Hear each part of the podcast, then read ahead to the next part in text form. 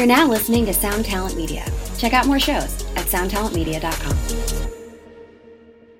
Hey, what's up, Vox and Hops heads? I'm Matt, the vocalist of Cryptopsy and the host of the Vox and Hops podcast, brought to you by Sound Talent Media, where I sit down with fellow metal musicians to talk about their lives, music, and craft beer. I hope that you guys have been having a great, great week. I most certainly have been. I have something coming up tomorrow, which is super, super cool, something I'm excited about, something that I've been working on for the past few weeks with a very, very good friend of mine from the Thirsty Thursday virtual hang gang. Keep your eye on the Vox and Hops social media accounts because uh, there's something new starting tomorrow and it's cool.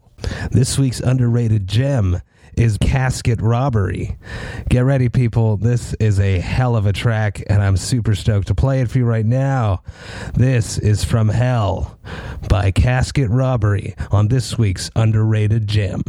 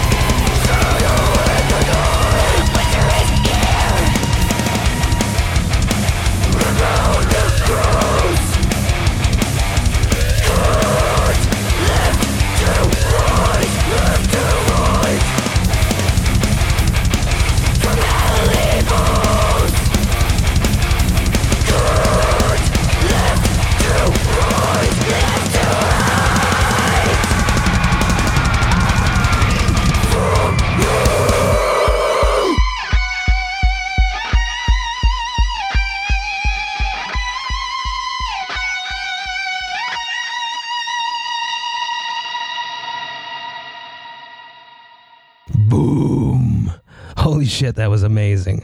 I love that track. I hope that you guys enjoyed it as well. If you guys enjoyed Casket Robbery, if you did, go and check out Casket Robbery. I have put all of their pertinent links in the description of this podcast.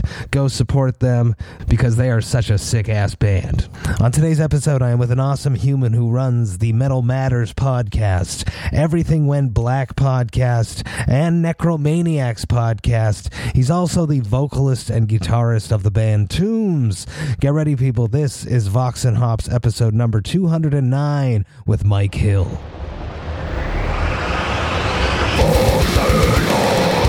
I warn you, what you are about to hear is very disturbing indeed. Hey, what's up, everybody? Today I'm with Mike Hill, the vocalist and guitarist of the band Tombs. I'm super stoked to be with you. You have a new record coming out via Season of Mist called Under Sullen Skies. How you doing, Mike? Let's start with uh, a simple yet complex question that I like to throw people right at the beginning recently. How have you been coping with twenty twenty? Well, you know, it's been a challenge, like uh, for everyone else. And um, yeah, at the beginning, uh, it was very tough. You know, everything was shut down. Um, a lot of our, you know, our, we had a lot of touring that uh, got canceled. Actually, uh, one of my bucket list tours that I've been sort of dreaming about for most of my life got canceled. It was us with uh, supporting Napalm Death, which, oh shit, I mean, one of my all-time favorite bands, man. And uh, once we got offered to do that tour, I was like, "This is great." It's like got this new record coming out. You know, it was back when the E P was came out. Per, I'm like, perfect, you know, be able to hit the road, do a U S tour. Um, the other bands on the bill were great, too. And um, lo and behold, the whole thing got shut down. And, uh, yeah, it just felt like everything was on this, like, very intense stasis, you know, for lack of a better term. But, uh, but yeah, I mean, things have gotten better. Um, you know, we recorded this album. Uh, I'm grateful that I'm able to continue to work and make a living. I know a lot of people are, are experiencing hardships like uh, like that, and that's not the case with me, which I'm very grateful for. And um, and yeah, just trying to make the best of it, you know? Absolutely. And that, that tour package was an absolute rager with Aborted on it as well. Aborted, yeah, totally. And uh, yeah, it's just it's a drag. Maybe, I mean, hopefully it happens next year, maybe. I don't know. I would hope so. I would hope so. A lot of there's a lot of talk of rescheduling, moving things forward and stuff. Uh, Vox and Ops is all about hanging out with my metal friends, talking about their lives, music, and craft beer. What are you What are you sipping on there, Mike? Well, this is um, so, you know it's it's kind of it's a weeknight, so it's a school night for me. You know, I have to work tomorrow, and uh, right now I'm drinking uh, uh, Celestial. C- what the hell is it called? Uh, this it's basically just spearmint tea in uh, in water. Beautiful, beautiful. That sounds very refreshing.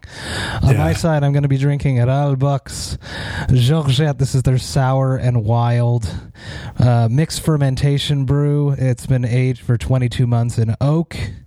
Wow. Uh, huge shout out to, to P A Mayu for hooking me up with this. Uh, always, always a pleasure to drink some at Albux. This clocks in at a nice uh, six point two percent. Uh, talk to me about beer. Do you remember the first beer you ever had, Mike? Probably uh, something cheap and, you know, readily available, like Busch or Budweiser or something like that, you know. Probably uh, listening to... Uh, You know, some old school heavy metal like Scorpions or Iron Maiden or something along those lines. Probably outside, you know, by a lake with some older guys, you know, and some chicks. That's probably probably my experience, I think, with uh, my first beer, you know. That sounds like a fun time and like a, a an awesome movie that I want to watch. Cheers, Mike. Cheers. Ooh, it smells awesome. So you can tell, smell the oak. Ah, this is awesome. To die for. Those nice. Wild, earthy notes. Amazing. Uh, have you dabbled into the world, uh, the obsessive-compulsive, slippery staircase of craft beer yet, Mike? I'm kind of a dilettante when it comes to beer. Uh, yeah, I've never been much of a drinker, really, I think. But I but I do like, uh, there's there's Cape May, which is like a, a local Jersey uh, brewery. Um, they have they have some, some nice I P As out here in, in the East Coast. Uh, like Allagash White. You know, I'm not really one of those, like, you know, that's something I've experienced like maybe two years ago, and um, I've been a fan of that. You know, that's very good. Um, yeah, so I mean, those are those are probably my two go-tos right now. Absolutely, and Allagash is amazing. Yeah, amazing brewery. Uh, let's dance into classic Vox and Hops. Question is, uh, tell me about when you were in your youth.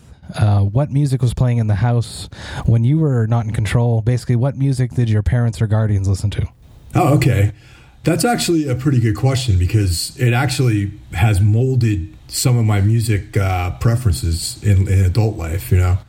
Uh, my parents were really into, like, girl group stuff from the fifties, uh, Chuck Berry, uh, Roy Orbison, um, you know, that sort of like stuff, like, you know, rockabilly, uh, you know, very, very East Coast, like New York girls groups like the Shirelles and the Flamingos, things like that. Uh, and I think that that, like, especially Roy Orbison sort of um, primed me for my, uh, like, fascination with the Misfits and Samhain and Danzig and all that kind of stuff. I mean, uh, a lot of the punk that I listened to was was delving into that kind of world. Uh, you know, I used to, obviously I love the Misfits. They're like one of my favorite bands. Samhain, one of my favorite bands. Uh, bands like X from L A, you know, had that kind of like American, like rock and roll, like vibe to it. So that was the kind of stuff that I absorbed as a kid, which was just being presented to me like through my parents. Like they had like seventy-eight R P M record collection and things like that, you know. That's awesome. You remember just sitting on the floor, just picking through them? Pretty much, you know, they, they used to have these boxes. I mean, you probably, uh, you probably seen those, like these like record boxes with like a handle on it. And, you know, I would just go in there and look at all that stuff and check things out. And, you know, there was one of those old like console uh, stereo systems, um, you know, this big wood wooden piece of furniture and it had the seventy-eight R P M option on it. So I'd play seventy-eights and thirty-threes and forty-fives and all this stuff and just going through the collection. My dad uh, was a, you know, very big into music and stuff. And, you know, he grew up, you know, we're, we're originally uh, New Yorkers. So my dad was a, you know, and my mom both grew up in the Bronx. So my dad was very much always going to the Apollo and very much exposed to all these things, you know, and that sort of, that background made it into my life too, you know, fascination with music. Awesome. Would you say that your first show that you ever went to go see was with your father? Yeah. Oh, actually it was. The first show I ever saw was with my dad. I went to go see Molly Hatchet at uh, the Poughkeepsie Mid-Hudson Civic Center. Do you remember that time? What was that whole experience like? Do you, do you remember, you know, the, the vibe of it? And uh, is it something that appealed to you immediately that you would one day be the person on stage? Yeah, I think that at that point, I was like very young. I think I was like twelve or thirteen maybe. And um, I, I'd started uh, playing guitar and I started thinking about having some kind of aspiration to play in front of people. And uh, I was you know, I was very much into bands like, you know, Scorpions, U F O, Black Sabbath, Led Zeppelin. And I ended up buying these Molly Hatchet records because they had these Frank Frazetta album covers. Oh, and oh yeah, by the way, I was really into Conan and, you know, H P Lovecraft and all that sort of stuff. Like real, I mean, I think anyone that listens to metal loves Conan. So you have to. You have to. It's like a rite of passage.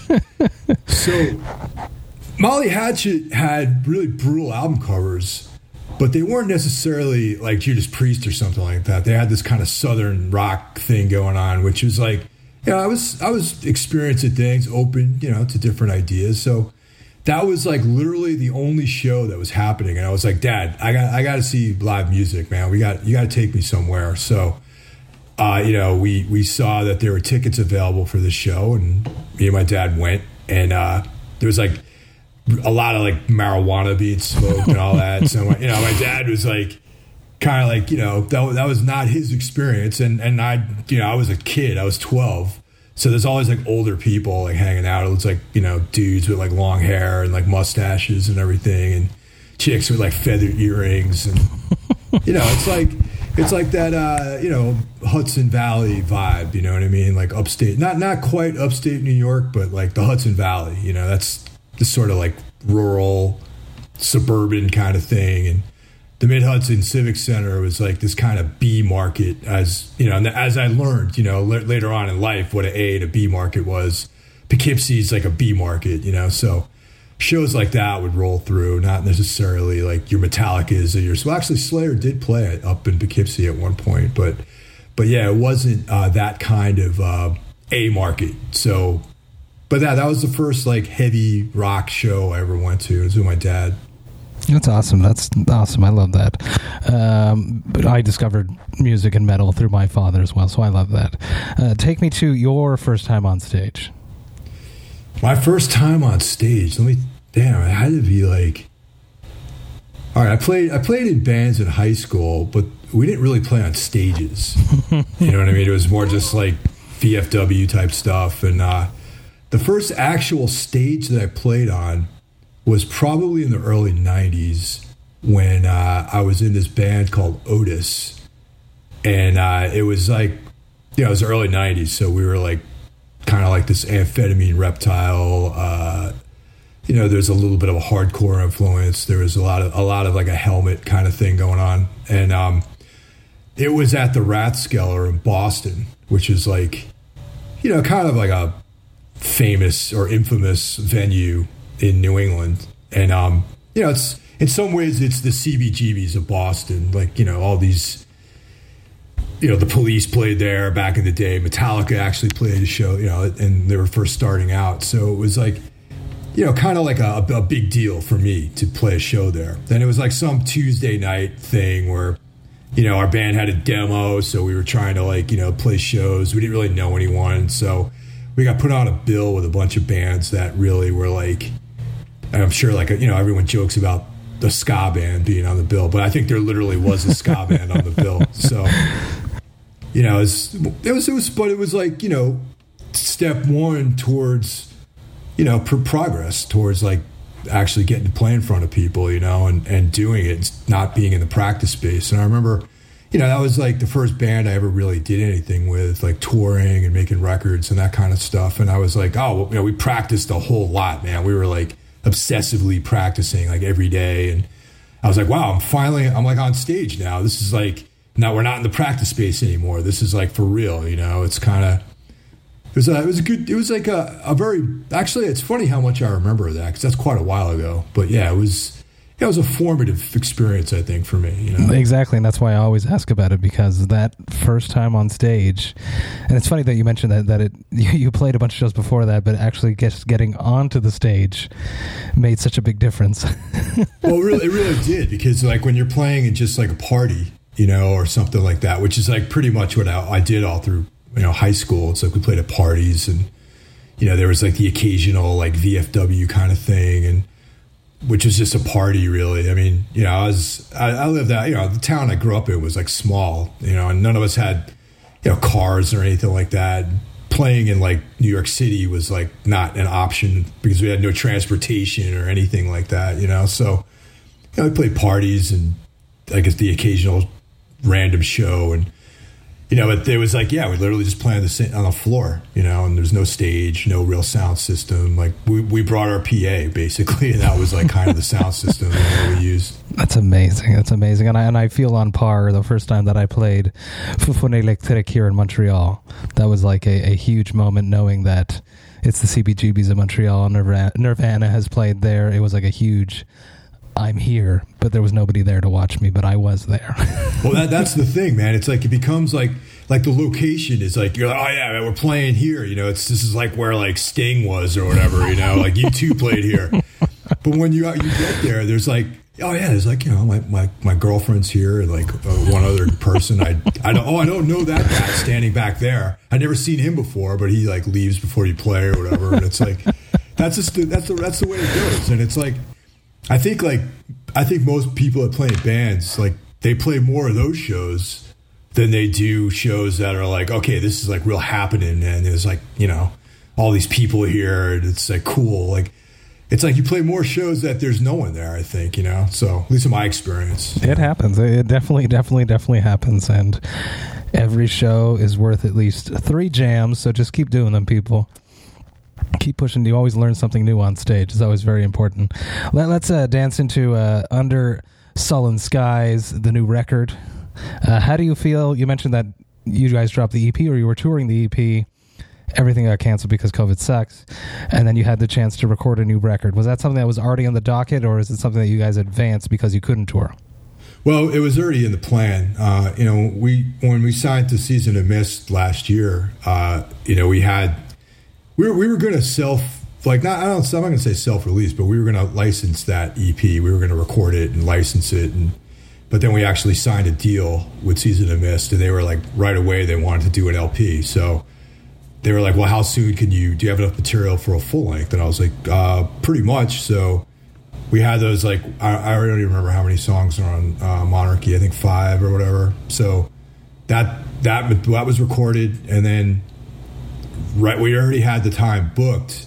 It was actually going to be done uh, between the the drums are going to be done before the Napalm Death tour, and then the guitars and vocals and everything else and all the rest of the production is be done right when we get back from the Napalm Death tour. So we still follow that schedule. You know what I mean? It was like the drums were done, and then like a month later we did the guitars and everything else because the tour got canceled, but the studio was closed because, like, obviously everything was in lockdown. And and uh, the engineer, Bobby Torres, a friend, he's a friend of ours too, not just a guy we record with, but he's a good friend. Um, he was like, hey, you know, if you guys feel comfortable, you know, we probably shouldn't be doing this, but if you're down, let's try to be as safe as we can and do the record. And I'm like, sure, you know, so... You know, we, we went up there, um, you know, it's just like one or two of us at a time, and, you know, and Bobby, and we just, you know, made our way through the record and did everything. And Season of Mist wanted to stay on schedule, releasing it in the fall.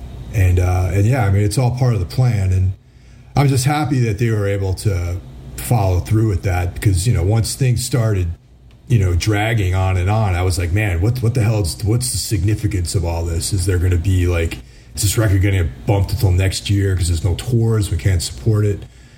And that's probably the biggest drag. It's like, you know, I mean, I love making records and recording, but like playing live is really what it's all about, you know, for me and the rest of the guys in my band too. We all agree that like the live, you know, and just the adventure of going on tour is like seeing something different and traveling and, you know, flying to Europe and doing stuff over there. And But not, all that stuff is so far away right now. It just seems so distant. And, you know, I had, like like I was saying, we had these huge plans for this year, just being on tour, you know, and just I'm home, you know. And it's like I haven't spent this amount of time at home, and I can't even remember the last time I was home this much, you know, and it's it's kind of a bummer, you know.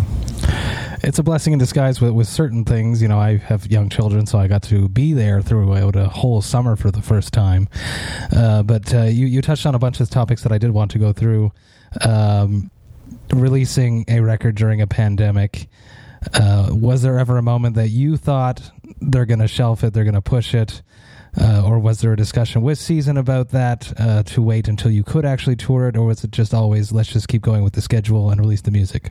Um, the, the doubt, like, actually, I, I hadn't, I didn't think they were going to shelve it because they, they would have, you know, shut it down, like, right at the beginning of the production. They would have been like, all right, let's reschedule everything. Um, so, I mean, I, I was under the impression that it was coming out on schedule. Um, but, you know, there was like a couple week period, like, once...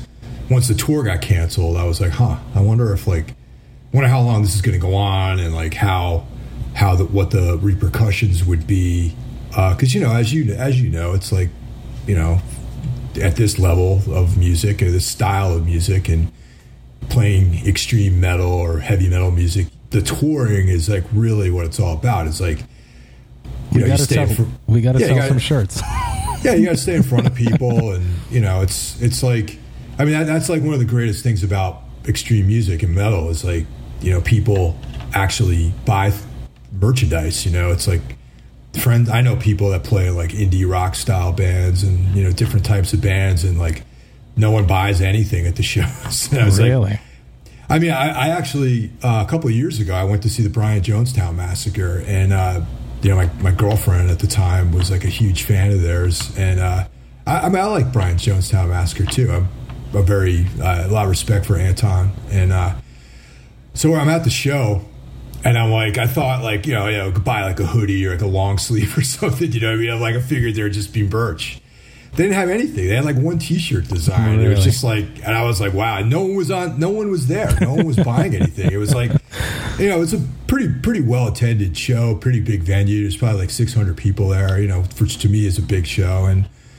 I look over at the merch table and there's like one person standing there just kind of like absently looking at some of the stuff. And I, there was one shirt design and I'm like, damn, how do these, how do these guys like survive on the road, man? You know? And it's like, you know, but that, that's what I mean. It's like a, it's a good scene, you know, metal and hardcore punk. It's like, you know, it's it's different than other scenes, and I feel, you know, I'm happy to be part of that, you know.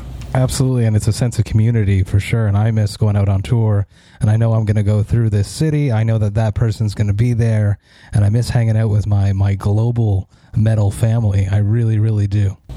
Yeah, totally, you know, and, and even even being home and not going to shows, too, it's like, you know, yeah, that, that's like the main thing is like, you know, all right, I'm home, but I'm not even going out, I'm not even doing anything. It's like there aren't even any shows, and, um, you know, that's like the worst part about it too. But you have had a lot of time to to keep going in the world of podcasting. Yes, that's true. Uh, yeah, it's, that's that's the one thing that, that hasn't slowed down. It's gotten faster and more intense. So so let's talk about podcasting. You have two of them running. Am I correct? Well, two and a half, I would say. Okay, there's. So uh, tell me all about your podcasting work, because I think it's awesome. Yeah, well, there there's Metal Matters, which is the Gimme Metal, like that's their platform.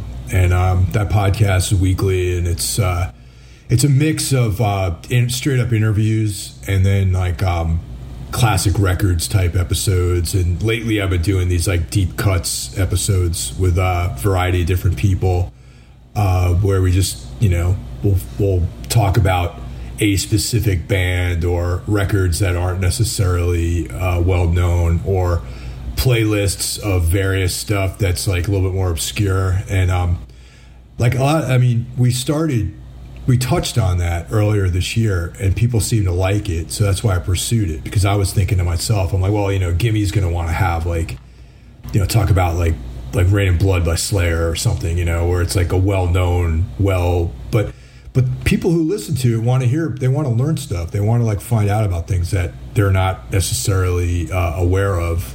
Because I, I, I guess that makes sense. It's like the whole point of that platform is to like have curated content where people can learn about things. And, you know, you can listen to Dan Lilker's D J show, and he can play like obscure black metal and thrash and stuff like that. And um, I guess I've just been following suit with the podcast.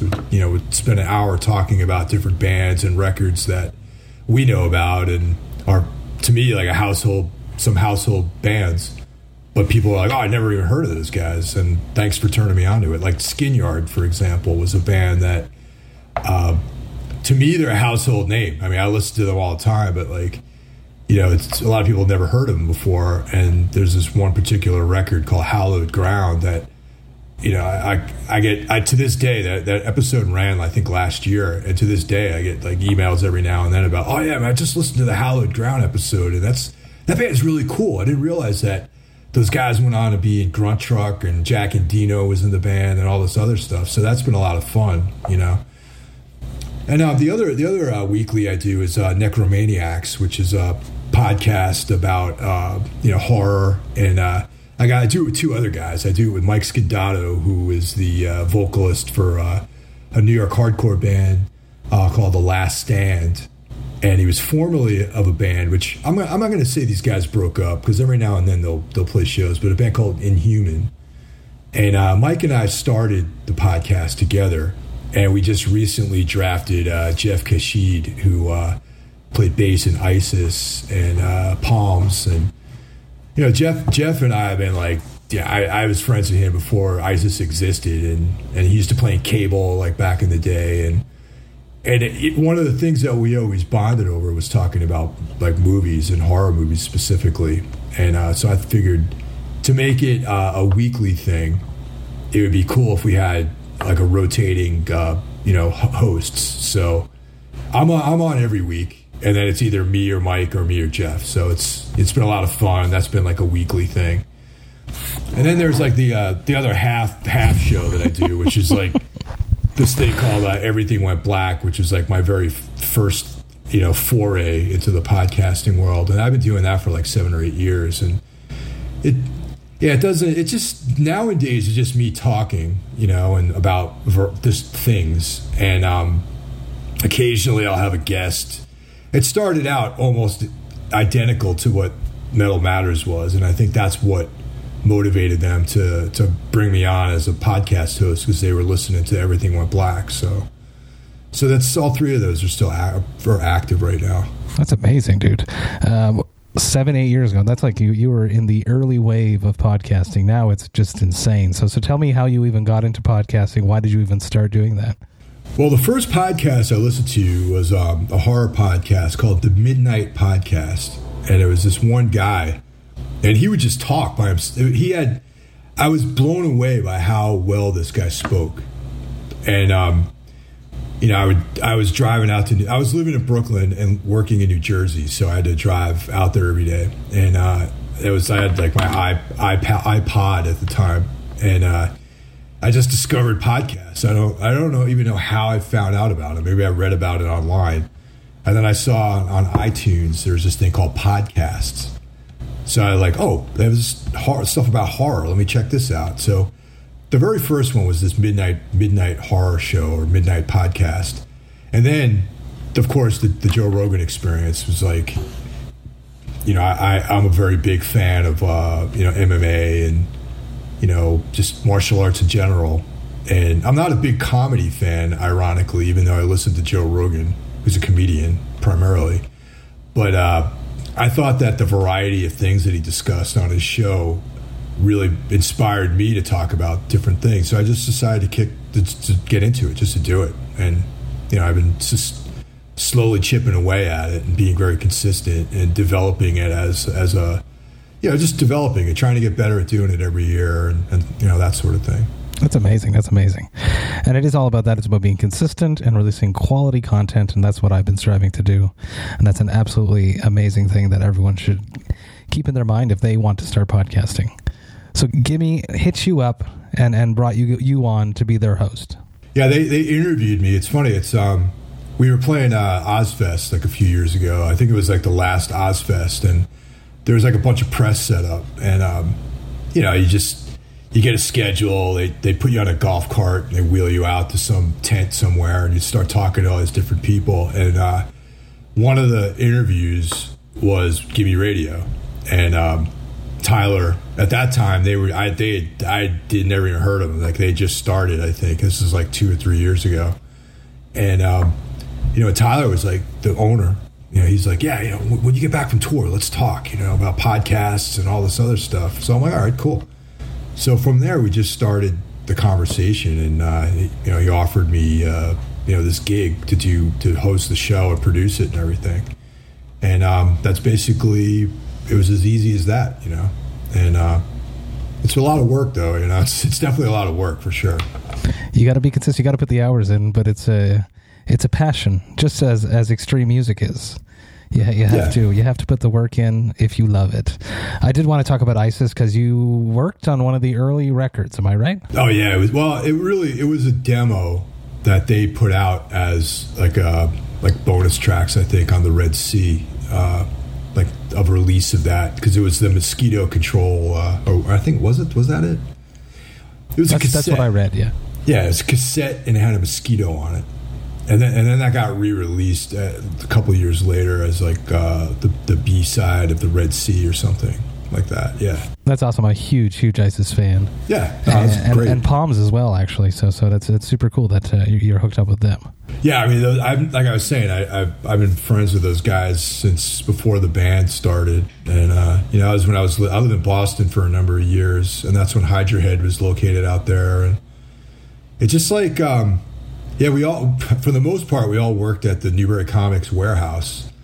And it was, yeah, except for Turner. Turner had, his, he was running, at that point, he was running the label full time, pretty much. But all, all everyone in that band, even Jeff, for a brief period of time, myself, and a variety of other people in bands, like that were kind of, you know, up and coming around that time, all worked at the warehouse together. That's awesome. Uh, we have a mutual friend, uh, the great, the wild, the crazy, Andy Thomas.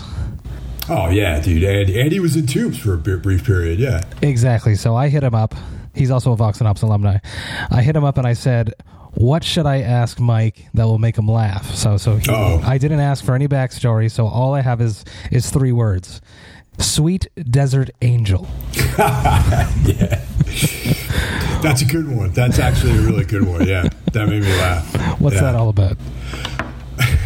Well, you know, Andy was in the band for about a year, uh, just touring with us. Like we, you know, there there was like some uh, some problems after we recorded uh, the Grand Annihilation with the with lineup. So Andy Andy saved saved my ass and did a bunch of that whole year of touring with us. And we were in uh, somewhere in the Southwest, and um, we were staying with some people that were like, I don't know, they they were like these wild types of uh, you know outlaw style. Um, people who stayed up all night, didn't seem to have any any responsibilities to do the next morning or anything. So we're hanging out in this house, and there's people just raging uh, to all hours. So there's this photograph of this this like it was like it, it was out of a movie or something. It was almost like this Cormac McCarthy-esque like photograph of like this black and white of this like really sad looking girl, you know what I mean? And I was like, damn, that's like kind of like kind of like an off-color photograph to hang. If this if this is like your girlfriend or like someone who used to be in your life, like this selection of this photo I found to be odd because she looked very somber. So I go to Andy, I'm like, yeah, she's probably buried underneath the pool somewhere, you know? And I was like, my sweet desert angel, man. You know, I was like, he probably, this guy probably like writes acoustic guitar songs about his sweet desert angel, you know? So yeah, that's, that's in a nutshell, that's the story. Cheers to Andy, and uh, thank you for sharing, Mike. He played a solo on the new record, by the way. Did he? Awesome. That's yeah. good to hear. He's a sick yeah. guitarist. And he oh, a, dude. The voice of an angel. Oh, exactly. He's He's got it all, man. He can play guitar like a madman. He can sing like an angel, for sure. If you could make a Tombs craft beer, what style of beer would it be, and what would you call it? That's an excellent question. I think I might go with a sour, because I kind of like sours. Uh, let's see. Uh, what would I call it? See, the thing is, sours make me think of bright colors. That's the only thing. Because like, I, you know, the music that we make is very dark. You know what I mean? So I would, I would call it something like, you know. Oh, here we go. Here we go. Uh, I would call it Crimson Glory. Yeah. There you go. That sounds it's like, like a beer you know, I want to drink. Blood, you know, vampires, like that kind of, you know. Crimson has like a very, you know, even though it's red and it's bright, but it also was reminiscent of like, you know, Mars, you know, the god of war, you know, passion, planets, you know, and blood, vampires, the you know, the undead, like that kind of stuff. Absolutely. Let's wrap this up with my classic wrap-up question. Uh, it probably never happens to you because uh, you're very in control, and uh, even tonight it's a school night, so you're not drinking. But every once in a while it happens to everyone. What is your hangover cure? Uh, probably like a pork roll sandwich, which is like a New Jersey delicacy out here, you know. I don't know. Does that, you're, you're in Canada, right? I'm in Canada, Montreal. Yeah. You ever make it down to New Jersey? Uh, not in a long time, only with the band, actually. All right, well, when you come down to Jersey, try to check out a uh, pork roll sandwich. That's like, you know, if, if you have a, a hard night of drinking the next day, that's that'll, that'll set you up. Awesome, awesome. Mike, thank you so much for taking the time, having a chat with me, talking about your life, your music, a little bit about craft beer, a lot about podcasting. It was an absolute pleasure. Everybody go check out Tombs' new record, Under Sullen Skies, via Season of Mist. I know I'm going to, and I'm stoked. Cheers. Cheers. Thank you very much, man. Hey, thank you all so, so much for listening right to the end. You know that I love and appreciate that. It is always so much fun to hook up with a fellow podcaster, to pick their brains, to see how they are coping with our very, very simple world problems that we have when we are a podcaster. It, it's always a blast. But not only that, I was just super stoked to hang out with Mike and talk about the new Tombs record, which just dropped, called Under Sullen Skies via Season of Mist Records. This record is absolutely fantastic. I've been jamming it a lot since it dropped, and I strongly suggest you check it out if you haven't. If you enjoyed this Vox and Hops episode, you should most definitely go and subscribe to it on the podcast platform of your choice. But not only that, it would be great if you could take the time to rate it and write a review, because if you do that, more people just like yourself will be able to discover the Vox and Hops podcast. Vox and Hops is brought to you by Sound Talent Media. I hope you guys have a great, great weekend. I will be back next week with two episodes, but until then, remember to enjoy life, metal, and craft beer. Cheers, Vox and Hops heads.